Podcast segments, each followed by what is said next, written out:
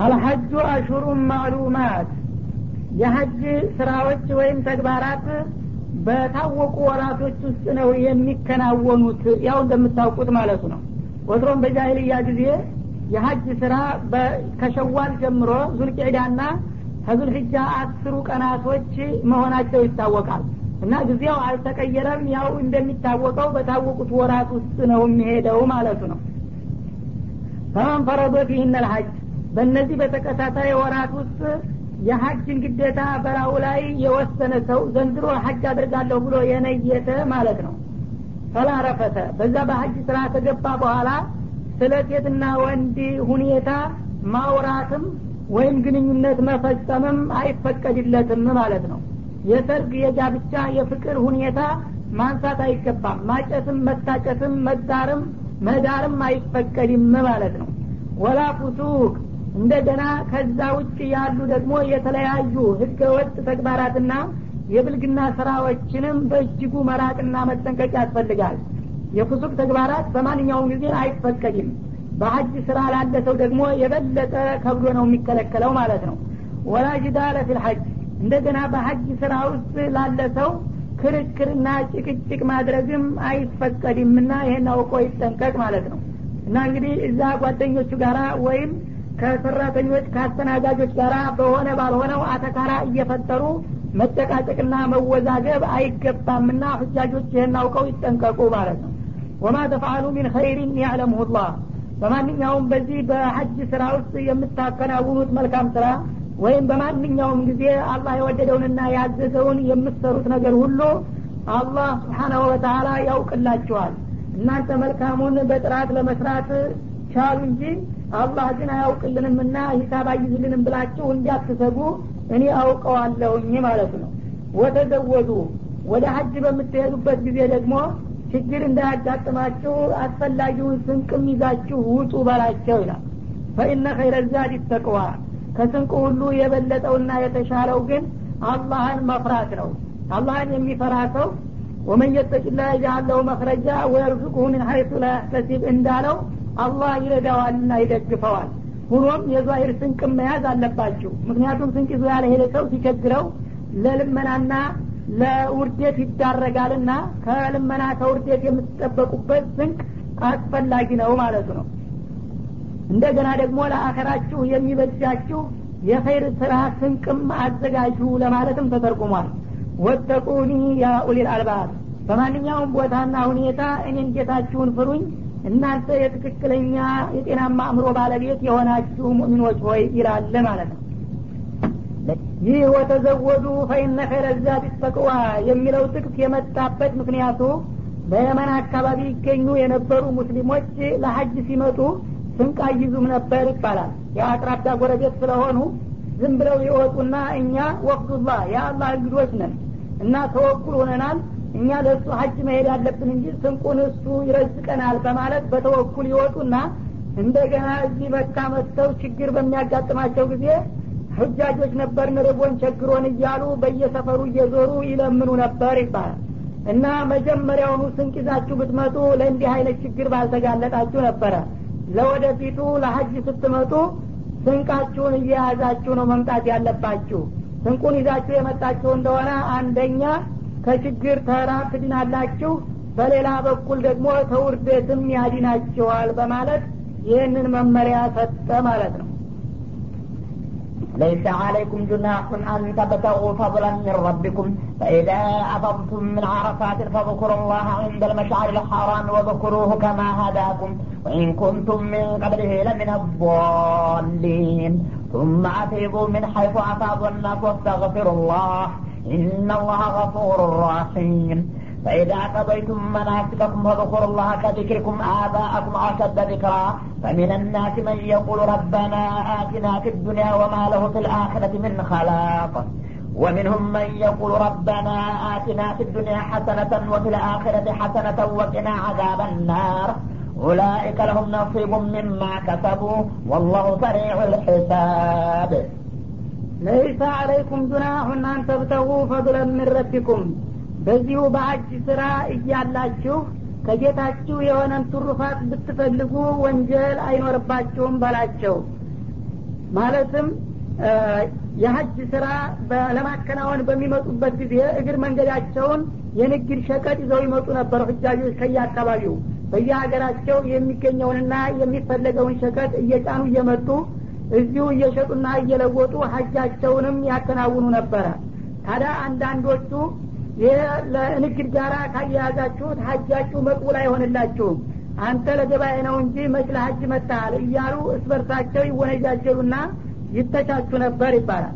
ይህ ጊዜ አላህ ስብሓናሁ ወተላ ዲንና ዱኒያ አይነጣጠሉምና በእስልምና ስርአት ሚያችሁ በትክክል ለሀጅ መሆኑ ከተረጋገጠ በተጓዳኝና በእግር መንገድ የንግድ ስራን ብትሰሩ ወንጀል የለባችሁም አይዟችሁ በማለት ፈቀደላቸው ማለት ነው። እና እንግዲህ ማድረግ ያለበት አላህ ዋናው የሚያተኩረው ልብ ላይ ነው።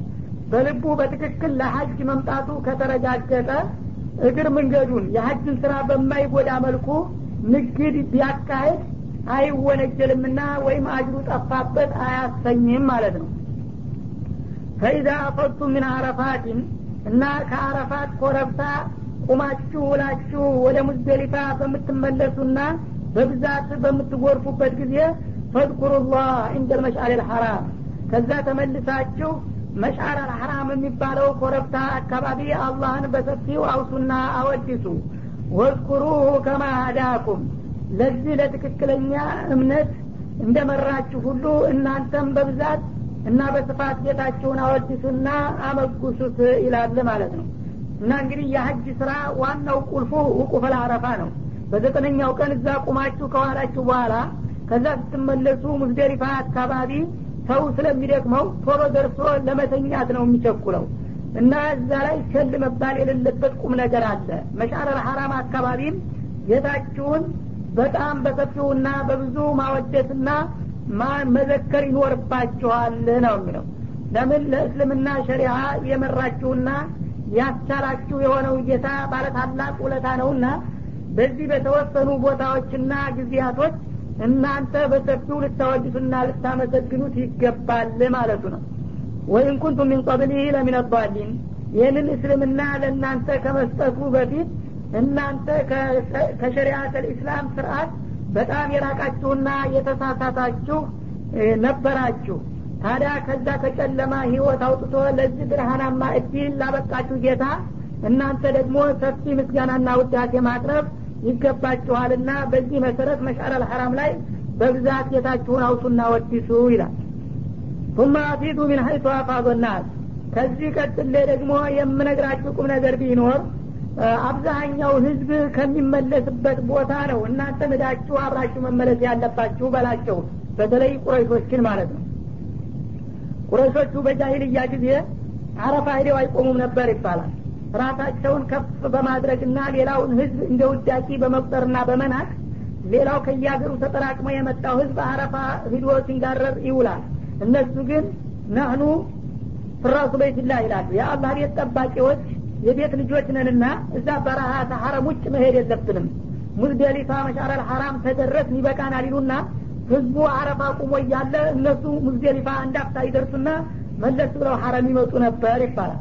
እና ይሄ የኩራትና ራሱን ከፍ የማድረግ ስሜት ስለሆነ እስልምና ደግሞ ኩራትን ስለማይፈልግ እናንተም ሙስሊም ከሆናችሁ እዛው ብዙሀኑ ጋር ህዝቡ ዘንድ ሄዳችሁ አረፋ ውላችሁ እነሱ ሲመለሱ አብራችሁ መመለስ አለባችሁ። እንኳን ወደ ኋላ መቅረት ቀርቶ በአመላለስ እንኳ ቀድማችሁ መምጠት የለባችሁም።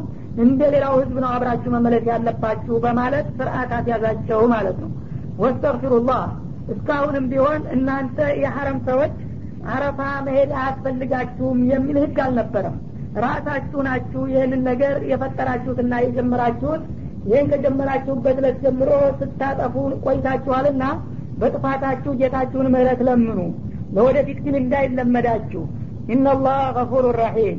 እና ጥፋታችሁን አውቃችሁ ከተጸጸታችሁና ምህረት ከለመናችሁ ጌታችሁ አላህ ምህረት ሰፊና በጣም ሩሩ ስለሆነ ይቅር እንደሚላችሁ ነው በማለት ስህተቱን አርሞ ለወደፊት ግን በአንድ ወጥ በሆነ መልኩ የቅርብም የሩቅም ህዝብ አረፋ ውሎ እንዲመጣ አዘዘ ማለት ነው። ፈኢዛ ቀضይቱም መናሲከኩም እና የሀጅ ዋና ዋና ስራዎቻችሁን ሰርታችሁ በምታጠናቅቁበት ጊዜ ፈድኩሩላህ አሁንም በሀጅ ስራ ብቻ አይደለም አላህ መወደስና መመስገን ያለበት። በማንኛውም ቦታና ጊዜ ጌታችሁን አላህን አውሱት። ከዚክሪኩም አባአኩም አባቶቻችሁን እንደምታወሱ አይነት ይላል። አው አሸደ ዲክራ እንዲያውም ከዛ በበለጠና በተሻለ መልኩ ጌታን ማወደስ አለባችኋል ይህን ያለበት ምክንያቱ ደግሞ በጃይልያ ጊዜ አሁንም ነቢያችን ከመምጣታቸው በፊት የሀጅ ስራን አገባቸው ሚና ሶስት ቀን በሚቀመጡበት ጊዜ የጉራ መለዋወጫ መድረክ ይከፍቱ ነበር ይባላል። የጀግናው ልጅ ጀግንነቱን የሚያንጸባርቅበት አባት ቅድመ የሚያወድስበት የነገሌ የጀግኖቹ የቆራጡ ዘር ነኝ እያለ በግጥምና በስጅ ንባብ ፉጥባና ሽዕር የሚያሰማበት መድረክ ነበረ ማለት ነው የቸሩ ደግሞ ጎሳ እንደዛው የኔ አባት ቸር ነበረ እያለ አባቱን የሚያወድስበትና የሚያመሰግንበት መድረክ ነበረ። እና ሁሉም በተሰጠው እውቀት ያላቸው በአዋቂነታቸው የእኛ አባቶች አዋቂዎች ነበሩ ይላሉ። የንጉሳን ዘር ደግሞ በስልጣኑ እንደዛው ይሉ ነበረና አባቶቻችሁን ከማወደስ በእኔ መድረክ የሀጅ ስራ ዋና ዋናው እንኳ ተተጠናቀቀ በኋላም ቢሆን እዛው ሀጅ ወርና ሀጅ ስራ ላይ እስከሆናችሁ ድረስ እኔን ጌታችሁን አባቶቻችሁን ከምታወድሱት በበለጠና በተሻለ መልክ ማወደስና ማመስገን አለባችሁ አለ ማለት ነው። እና እዛ ሚና ላይ የምታሳልፉትን ጊዜ ሙሉ በሙሉ በኢባዳና በዚክር ብቻ ሸፍኑት እንጂ የግል ጉራና የቤተሰብ ውዳሴ መንጸባረቅ አይገባውም ነው የሚለው። ይሄ በአንደኛው ተፍሲር ሲሆን በሌላ በኩል ከዚክሪኩም አባአኩም ማለት በህፃንነታችሁ ገና አፋችሁን ልትፈቱ ስትሞክሩ የመጀመሪያው ቋንቋ በማንኛውም ሀገር ማንኛውም ህዝብ አባባ ነው የሚናገረው ልጅ ማለት ነው። እና ይህ አጓጉል ልጅ እንግዲህ ቋንቋ ለመለማመድ ሲሞክር አባባ አባባ የሚለው ቃል ደጋግሞ እንደሚወተውተው አይነት ወይ ቢሉት አይሰማ ዝም ብሎ ያን እንደ ዜማ ይደግመዋል ማለት ነው። እንደዛ ታስሰለችሁ እንዳጓጉል አፉን እንደሚፈታ ልጅ እኔን ደጋግማችሁ አወድሱኝና አውሱኝ አላላ እንደውም ከዛ በበለጠ መልኩ በስፋት ጌታችሁን ማወደስ አለባችሁ። ፈሚነና እና በዚህ መመሪያ መሰረት እንግዲህ ጌታችሁን አወዲሱና ለእናንተም የሚበጃችሁን መልካም ጸሎት ሁሉ ጸልዩ በምትባሉበት ጊዜ ከሰዎች መካከል እንዳለ አቃለሁኝ መን የቁል የሚል ሰው እንዳለ ረበና ጌታችን ሆይ አቲና ፊ ዱኒያ በዚች በቅርብ ህይወታችን የሚያስፈልገንን ነገር ሁሉ ስጠን ስልጣኑን ጤንነቱን ሀብቱን እድሜውን የመሳሰሉትን ነገሮች አሟላልን እያሉ በእነዚህ ዙሪያ ብቻ ሙጭኝ ብለው የሚወተውቱ ሰዎች እንዳሉ አቃለሁኝ ይላል። እና ይህ አይነቱ ሰው እንግዲህ ተላላና ግብዝ ነው። ወማለው ፊልአኺረቲ ሚን ኸላቅ። እንዲህ አይነቱ አኸራን ወደ ጎን ትቶና ረስቶ ለዚች ለቅርብ ህይወት ብቻ አላስፈላጊ ትኩረት ሰጥቶ የሚወተውተኝ ይህንኑ የጠየቀውን የፈለግኩትን ያህል ሰጠው ይሆናል። አኸራን ግን ቸል ብሎ ስለተዋት በመጪው አለም ምንም አይነት እድልና ድርሻ እንደማይኖረው ነውና የዚህ አይነት ዱዓ የሚያደርጉ ሰዎች ይጠንቀቁና አድማሳቸውን ያጥፉ ማለት ነው። ወሚንሁም ከሁጃጆች መካከል ደግሞ አሉ። መን የቁል የሚል ረበና አቲና ፊ ዱኒያ ሐሰና ጌታችን ወይ በዚች በቅርብ ህይወታችን መልካሙንና በጎውን ሁሉ ስጠን በማለት በአጠቃላይ መልኩ ጌታቸውን ይጠይቃሉ ወፊል አኪረቲ በመጫም አለም ደግሞ ሐሰነተን እንደዚሁ መልካሙንና ጠቃሚውን ነገር ሁሉ ለእኛ ስጠንና ችረን እያሉ ይለምናሉ።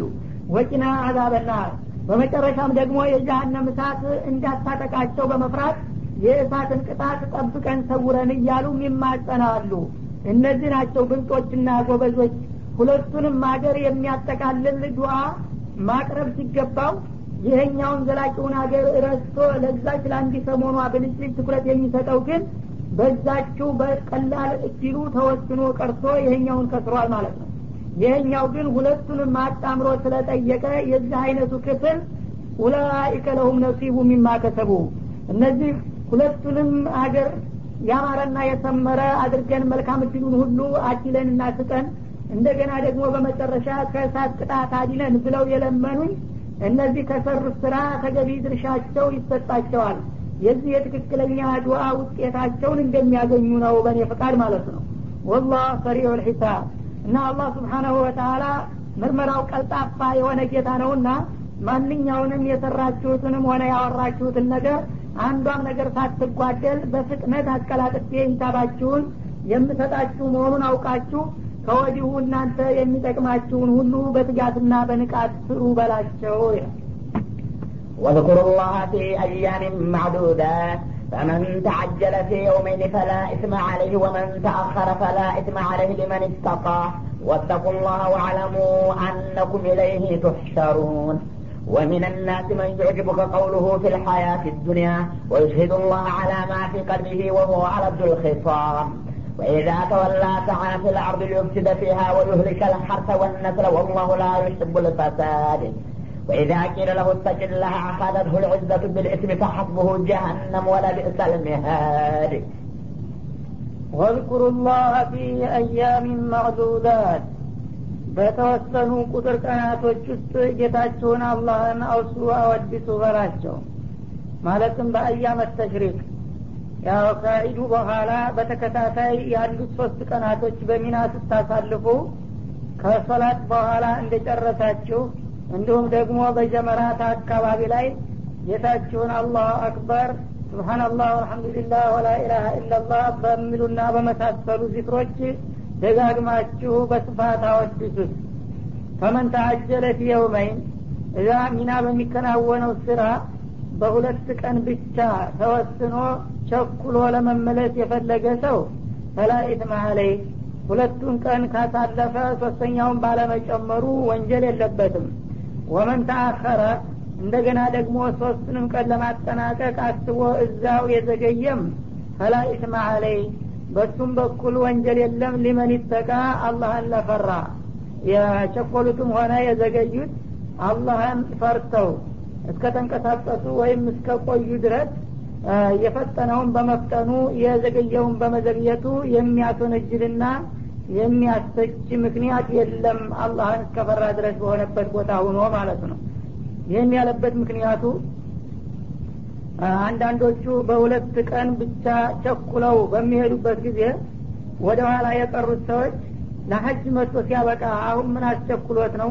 ወትሮውንስ እሱ ለስሙ ነው እንጂ ሀጅ የመጣው ለዱንያ ነገር ካልሆነ መቼ የዲን ነገር እንደዚህ ይዋጠዋል እያሉ ያሟቸው ነበረ።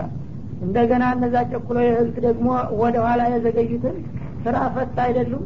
ሁለት ቀን ካሳለፉ ካሁን በኋላ ምን አስፈላጊ ጉዳይ ኑሮ ነው እዚህ የተጎለቱት እኛ ጋር መምጣት ይችሉ አልነበረም እያሉ ይተማሙ ስለነበረ ሁለታችሁም መተማማትና መተቻቸት የለባችሁም። በሁለት ቀንም የሄደው ጉዳዩ አስቸኳይ ሆኖበት እስከሄደ ድረስ ዋናው ስራ ተከናውኗልና የሚያሳማ ምክንያት የለም። ወደ ኋላ የቀረውም ደግሞ የበለጠ ለማጠናቀቅና ለማስተካከል ብሎ አላህን ፈርቶ እስከቀረ ድረስ ስራ ፈት ነው እየተባለ የሚታማበት ምክንያት የለም። ዋናው ቁም ነገር ብትሄዱም ብትቆዩም አላህን የምትፈሩ መሆናችሁ ነውና ተቅዋ እስካላችሁ ድረስ በሁለታችሁም በኩል ያለው ሁኔታ ያሰዳል በላቸው ይላል። ወተቁላህ ለማንኛውም አላህን መፍራትና ያዘዛችሁን መስራት ነው ቁም ነገሩ። ወዕለሙ ኦቁም አነኩም ኢለይህ ትሕሸሩን እናንተ ከመቃብራችሁ በኋላ እንደገና ከያላቸውበት ተነሳችሁና ተሰባስባችሁ እሱ ፊት በመቅረብ ፍርድ የምትቀበሉ መሆኑን እወቁና ከወዲሁ የሚገባውን ነገር ሁሉ አድርጉ ይላል። ወሚንናስ ከሰዎች መካከል ደግሞ አለ። መን ወጅቡ ከቀውሉሁ ፊልሀያት ዱኒያ በዚህ በቅርብ ህይወት ዱኒያ ላይ እያለ ንግግሩ የሚያስገርምህና የሚማርክህ የሆነ አፈጮሌ የሆነ ሰው ይኖራል። ወይሽዱላህ ለዛ ለሚለው ነገር ሁሉ ደግሞ አላህን ለማስመስከር የሚሞክራል። አላማ ፊቀዲህ በልቦና ውስጥ ባለው ነገር ወሆ አለዱል እሱም በክርክሩ በጣም ሞገደኛና አደገኛ የሆነ ይህ ደግሞ አክነስ ብኑ ሹረይቅ የሚባል ሙናፊቅ ነበር ይባላል።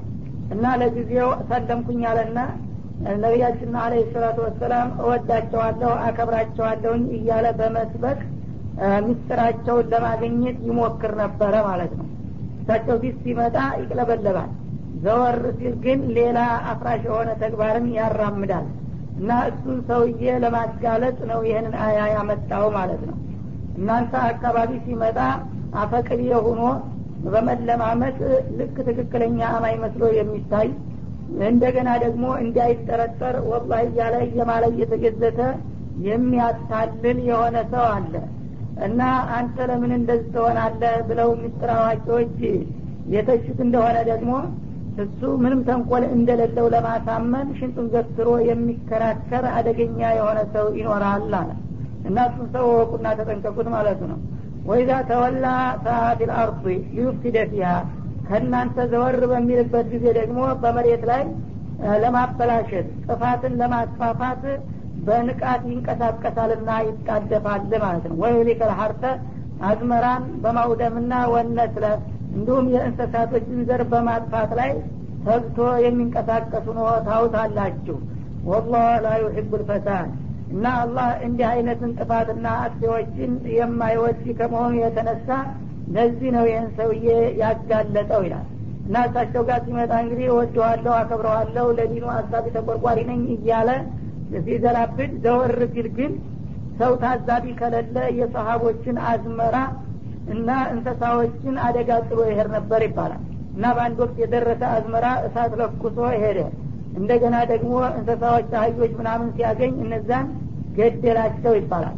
ማን ይህንን አደጋ እንደፈጸመው ሳይታወቅ ቆይቶ ማን ይሆን እያሉ እና አላህ ስብሓነሁ ወተአላ ይህን እኮ ያደረገው ታዛቢ የለም ብሎ ያ ሙእሚን ነኝ የእናንተ ደጋፊ ነኝ እያለ የሚሰብካችሁ ሰውዬ ነው በማለት አጋለጠው ማለት ነው وإذا قيل له اتق الله እና ይህ አይነቱ ተንኮለኛና ሞገደኛ ተከራካሪ ሰውዬ ተዋንተ ሰው አላህን ፍራና ኢክላስ አድርግ ተብሎ በሚመከር ጊዜ أخذته العزة بالإثم በትቢት በወንጀል ትቢት ትገፋፋዋለች ይላል።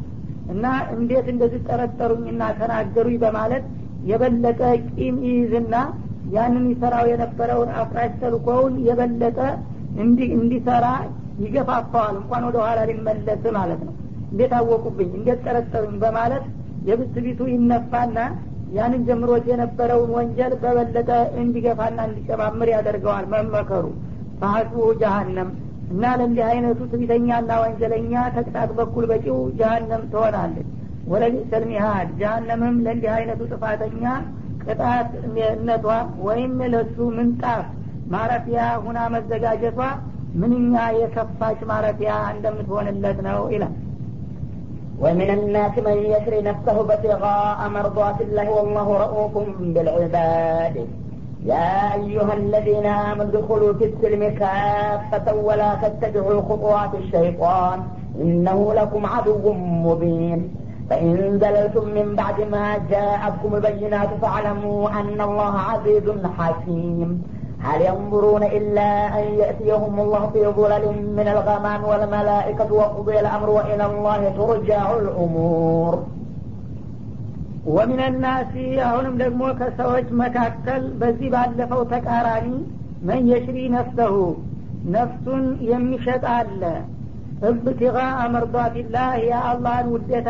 ለማገኘት አስቦ ይላል እና እንግዲህ ሰዎች ሲባሉ በዘራቸው አንድ ቢሆኑም በአስተሳሰባቸውና በአቋማቸው በጣም የተለያዩና የተራራቁ ከመሆናቸው የተነሳ አንዳንዶቹ ፍጹም ሰይጣን ሁነው እንዲህ አይነት አፍራሽ ተልኮን ሲያራምዱ ሌሎች ደግሞ በተቃራኒው ፍጹም ለእኔ ተገዥና ታዛዥ የሆኑ ታማኞች አሉ። ለዲን ጉዳይ ከተባሉ እንኳን ንብረታቸውን ጉልበታቸውን ጊዜያቸውን ይቅርና መተኪያ የሌላትን ነፍሳቸውንም ጭምር አሳልፈው የሚሰጡና ለእኔ የሚሸጡ አሉ። እና ነፍሳቸውን እንደዚህ አድርገው ለአላህ የሚሸጡት የአላህን ውዴታ ለማገኘት አስበው ነው በማለት ይመሰክርላቸዋል።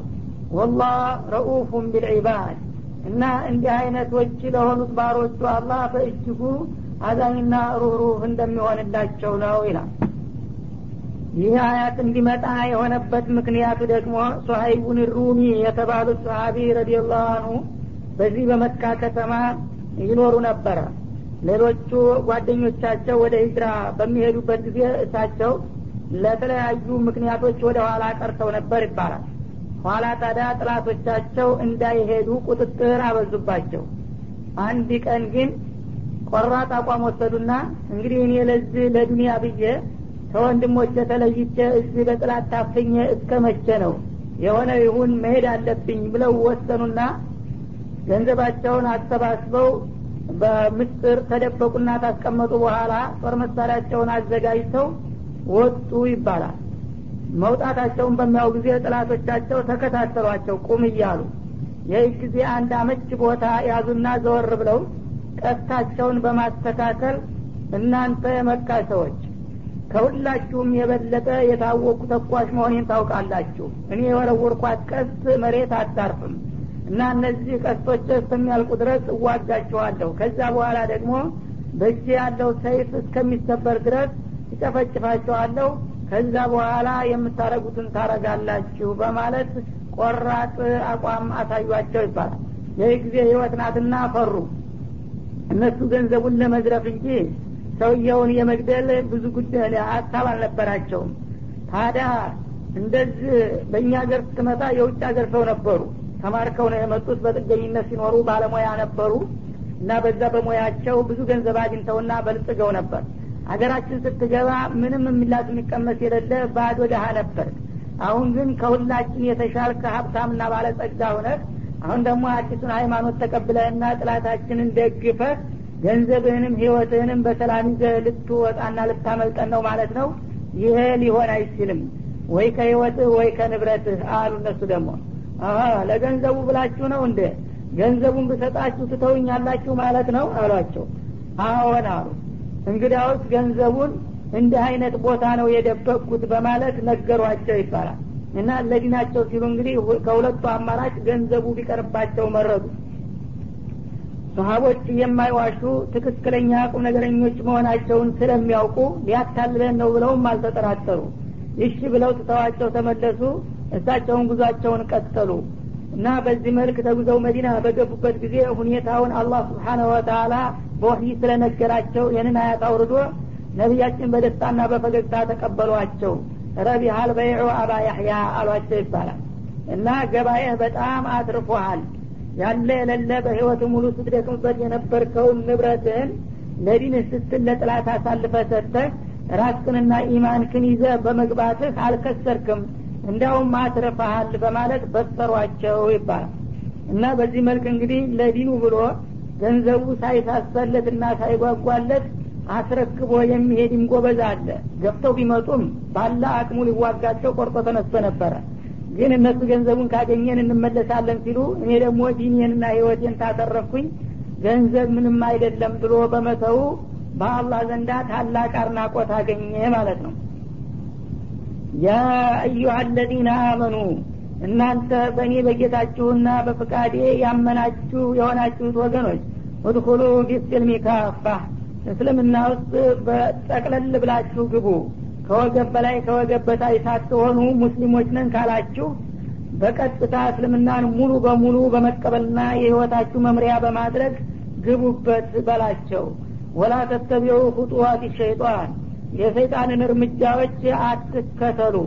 ሰይጣን ሙስሊም ነን ብላችሁ ሲያበቃ በስማችሁ እስልምናችሁን እየገለጻችሁ በተግባራችሁ ግን እንደገና ጸረ እስላሚ የሆነ አቋም እንዲታሳዩ ነውና የሚሻው የእሱን እርምጃ እየተከተላችሁ በከፊል ሙስሊም በከፊል ሌላ መሆናችሁ ይቅርና ከሰለማችሁ አይቀር ጠቅልል ብላችሁ እስልምናን በየአቅጣጫውና በየዘርፉ የህይወታችሁ መመሪያ አድርጉት በላቸው። እነሁ ለኩም አዱው ሙቢን። ሰይጣን ግን እንደዚህ እንድትሆኑ አይፈቅድላችሁም። ምክንያቱም ለእናንተ ግልጽ የሆነ ጥላት ነውና ያለ የሌለ ሀይሉን ተጠቅሞ በስም ብቻ ተወስናችሁ ተግባራችሁ እንደሱ እንድትሆኑለት ነው የሚሻው በላቸው። እና እንግዲህ ሰዎች ሲባሉ ምንጊዜም እስልምናን ባለማወቅም ሆነ ወይም በዲክመት እንዲሁ በስም ብቻ ተቀብለነዋል ካሉ በኋላ በከፊል አላህ ያዘዛቸውን ነገር እየሰሩ በከፊል ደግሞ ሰይጣን ያላቸውን ነገር የሚከተሉ መኖራቸው አልቀረም ማለት ነው። የዚህ አይነት እስልምና ደግሞ በአላህ ዘንድ ዋጋ ቢስ ነውና ከሰለማችሁ አይቀር ጠቅለል ብላችሁ ሙሉ በሙሉ ተቀበሉት።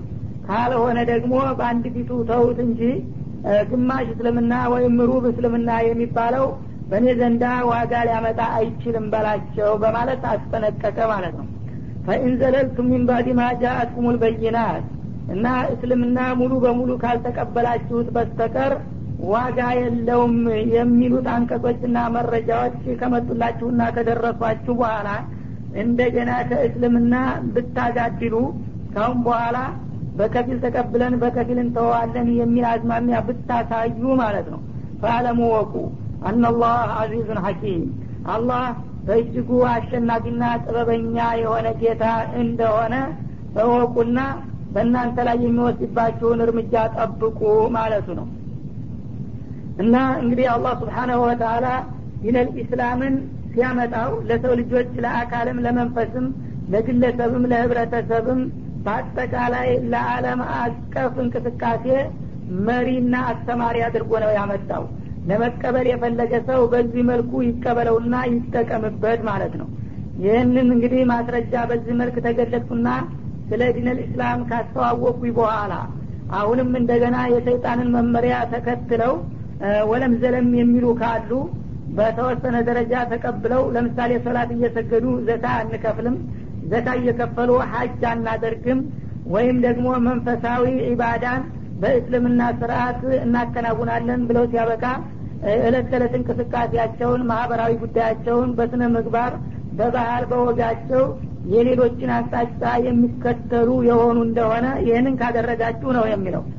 አላህ ስብሓናሁ ወተላ እናንተንም ከጥላቶቹ ለይቶ አያይም በፈለገው ቦታና ሁኔታ ድባቅ እንደሚመታችሁ ነው እና እንዴት እንደሚያጠቃችሁ ደግሞ ምስጥሩ የረቀቀ እንዲሁም ጥበቡ የደነቀ የሆነ ጌታ ነው በማለት ያስጠነቅቃል ማለት ነው هل ينظرون إلا أن يأتيهم الله في ظلل من الغمام والملائكة وقضي الأمر ለመሆኑ እነዚህ እስላምን እንደ ሙሉ መመሪያ አድርገው የማይቀበሉና የሚከፋፍሉ የሆኑ ወገኖች እለተቂያማ ደርሶ አላህ ስብሓናሁ ወተላ በዳመና ክምችት ታጅቦና እንደገና ደግሞ መላይኮቹም ጭምር ዙሪያውን አሰፍስፈው አላህ ስብሓናሁ ወተላ የሰዎችንና የጅኖችን ጉዳይ በፍርድ ለመወሰንና እንደገና ፍጻሜ ለመስጠት የሚመጣ መሆኑን እንጂ ሌላ የሚጠብቁት ነገር ይኖራልን? በማለት ይጠይቃል ማለት ነው ማለትም ምንድነው? እንግዲህ አላህ ስብሓናሁ ወተላ ወህይ እያወረደ የሰው ልጆች ሊያደርጉትን የሚገባቸውንና የማይገባቸውን እየነገረና እየመከረ ይህንን አንቀበልምና አንከተልም የሚሉ ወይም ደግሞ ተቀብለናል ካሉ በኋላ እስልምናን ሙሉ በሙሉ በህይወታቸው ላይ መተግበር ሲገባቸው የሚከፋፍሉ የሆኑት ደካሞች ጫማ ቀን ደርሶ አላህ ስብሓናሁ ወተላ በዳመና ሀይል ተከቦና ታጅቦ እንደገና ደግሞ መላይኮቹ የሰባቱ ሰማያት ሁሉ መላይካ ወጃ ረቡከ ወልመለኩ ሰፈን ሰፋ እንዳለው በሰልፍ በሰልፍ ሆነው ፍርድ ለማስፈጸም በተጠንቀቅ የሚቀርቡበትን እለትና ወቁድ የልአምሩ የሰውና የጅን ዘሮች በዱንያ እስካሉ ድረስ ሲያደርጉትና ሲሰሩት የነበረውን ነገር ሁሉ አላህ በፍርድና በውሳኔ ፍጻሜ ላይ የሚያደርስበትን እለት እንጂ ሌላ የሚጠብቁት ነገር ምንም ነገር አይኖርም ማለት ነው ዛሬ መክሬውና ነግሬው እምቢ ያለ ሁሉ የዛ ጊዜ ፈሪቁን ፊልጀነት ወፈሪቁን ፊሰዒር የስራ ውጤቱን አብጠርጥሬ ታሰብኩኝ በኋላ ከፊሉ ወደ ጀነት ከፊሉ ወደ ጀሀነም የሚለውን የመጨረሻ ውሳኔ እንዲሰጥ እንጂ ሌላ የሚጠብቁት ነገር አይኖርም ማለት ነው። ወኢለላህ ቱርጃዑ ልእሙር እና በዛ ወቅት ነገ ማንኛውም ጉዳይ ሁሉ ወደ አላህ ውሳኔ ይመለሳል በእኔ ውሳኔ ነው ሁሉም ነገር የሚቋጨው እንጂ ከእኔ ጎን ሌላ ውሳኔ ሰጭ የሆነ ሀይል እንደማይኖር ነው ማለት ነው بل بني إسرائيل كم آتيناهم من آية بينة ومن يبدل نعمة الله من بعد ما جاءته فإن الله شديد العقاب زين للذين كفروا الحياة الدنيا ويسخرون من الذين آمنوا والذين اتقوا فوقهم يوم القيامة والله يرزق من يشاء بغير حساب ፈልበኒ እስራኤል ከም አተይናሁም ሚን አየትን በይና የእስራኤልን ልጆች ጠይቃቸው።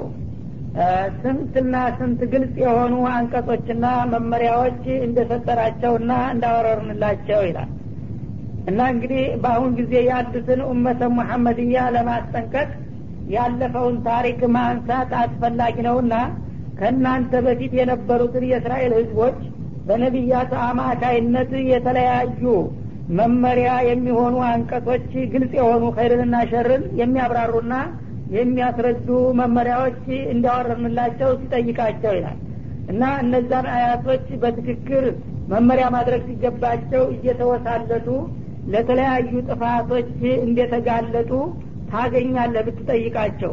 ታዲያ እናንተም እንደነሱ መመሪያ ከተላከላችሁ በኋላ የማትቀበሉና የማትከተሉ ከሆናችሁ ከእነሱ የተለየ እጣ ፈንታ አያጋጥማችሁም ማለቱ ነው። ወመን ዩበድል ኒዕመት አላህ ሚን ባዕድ ማ የአላህ ጸጋ ከመጣለት በኋላ በማመስገን ፈንታ እንደገና በመካድና በማስተባበል የሚቀይር የሆነ ሰው ፈኢናላህ ሸዲዱ ልዒቃብ አላህ ሳይቀጣው እንደማይቀር ነው። ለእንዲህ አይነቱ ጥፋተኛ አላህ ቅጣተ ብርቱ ነውና በላቸው ይላል እና እንግዲህ በኒ እስራኤሎችንም የጠላኋቸው ኪታብ እያወረድኩኝ ነቢይ እየላኩኝ በየጊዜው መስራት የሚገባቸውን ነገር አንቀጽ በአንቀጽ እየነገርኩና እያስተማርኩኝ ቸል በማለታቸውና በመወሰለታቸው ነው እንደዛ አጥብቄ የጠላኋቸውና የኮነንኳቸው። ለወደፊትም ለክፉና ለከባድ ቅጣት የደገስኳቸው።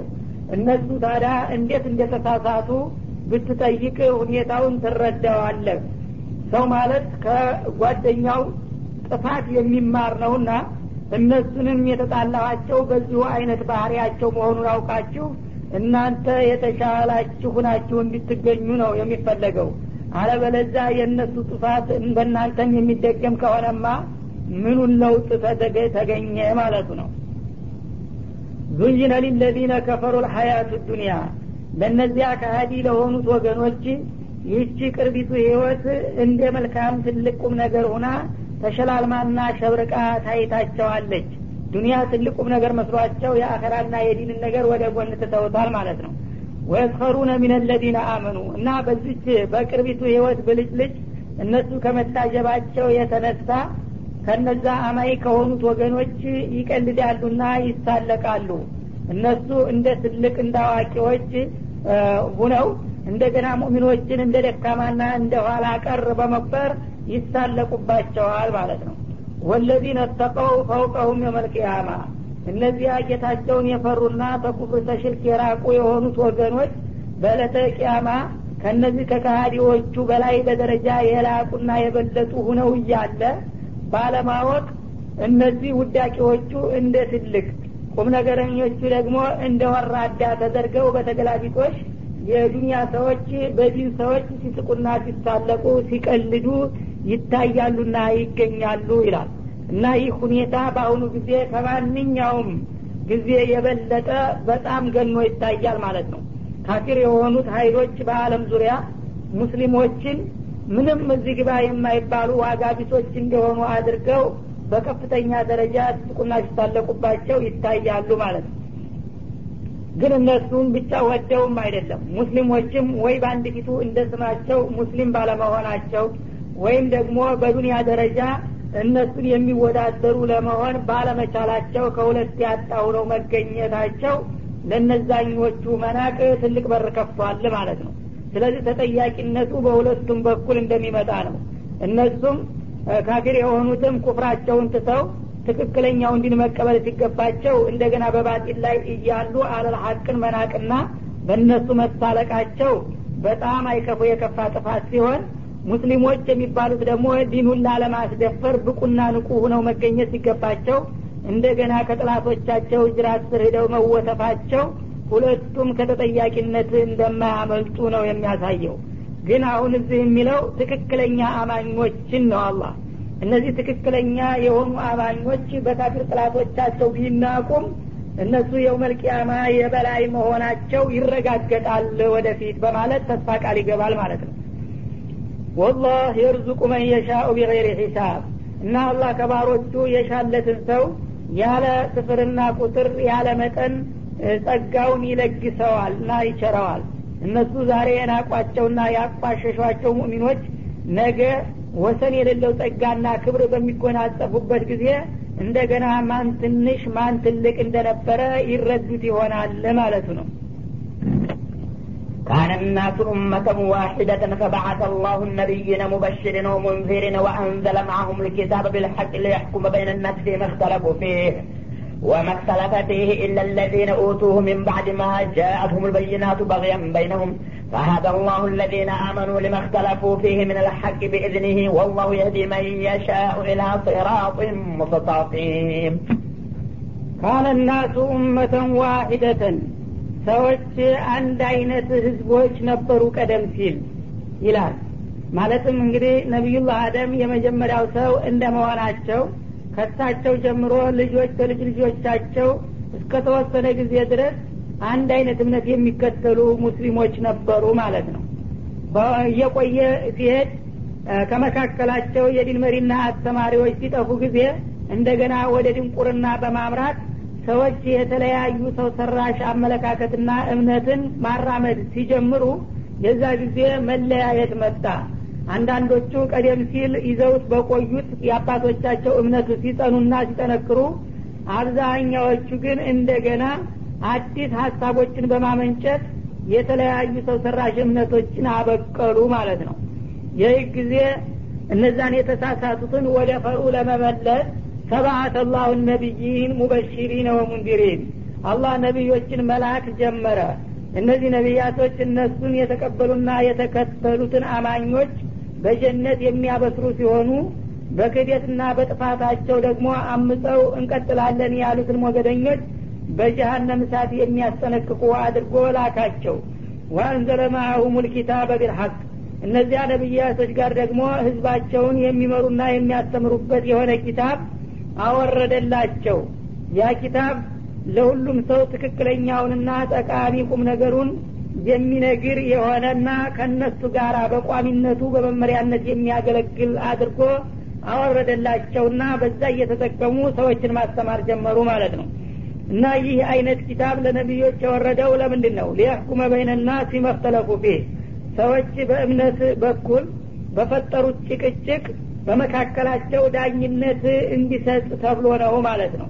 እንግዲህ አንዳንዶቹ አንድ አላህን ብቻ ነው ማምለክ ያለብን ሲሉ ሌሎቹ የለም የተለያዩ አማለክቶችም ሊኖሩ ይገባል የሚል ክርክር በሚፈጥሩበት ጊዜ የማንኛቸው አባባል እውነት የማንኛው ስህተት መሆኑን እንዲዳኝና ውሳኔ እንዲሰጥ ተብሎ ነው ኪታቡ የወረደው ማለት ነው። ኪታቡ በሚወርድበት ጊዜ ደግሞ ያ አዩሀ ናስ ዕቡዱ ረበኩም ለዚ ከለቀኩም ነው እያለ የተገኘው እንጂ ከአላህ ሌላ ማንንም ተገዙና አምልኩ ሊል አልቻለም እና እነዚህ በእምነት እንግዲህ የተለያዩ እና የተጨቃጨቁ የሆኑትን ሰዎች በውሳኔ ሊለያቸው ነው ኪታቡ የመጣው ማለት ነው። የማንኛውም ነቢይ ኪታብ። ወመክተለፈ ፊህ። በዚህ በእምነት ጉዳይ አልተለያየም። ኢለ ለዚነ ኡቱ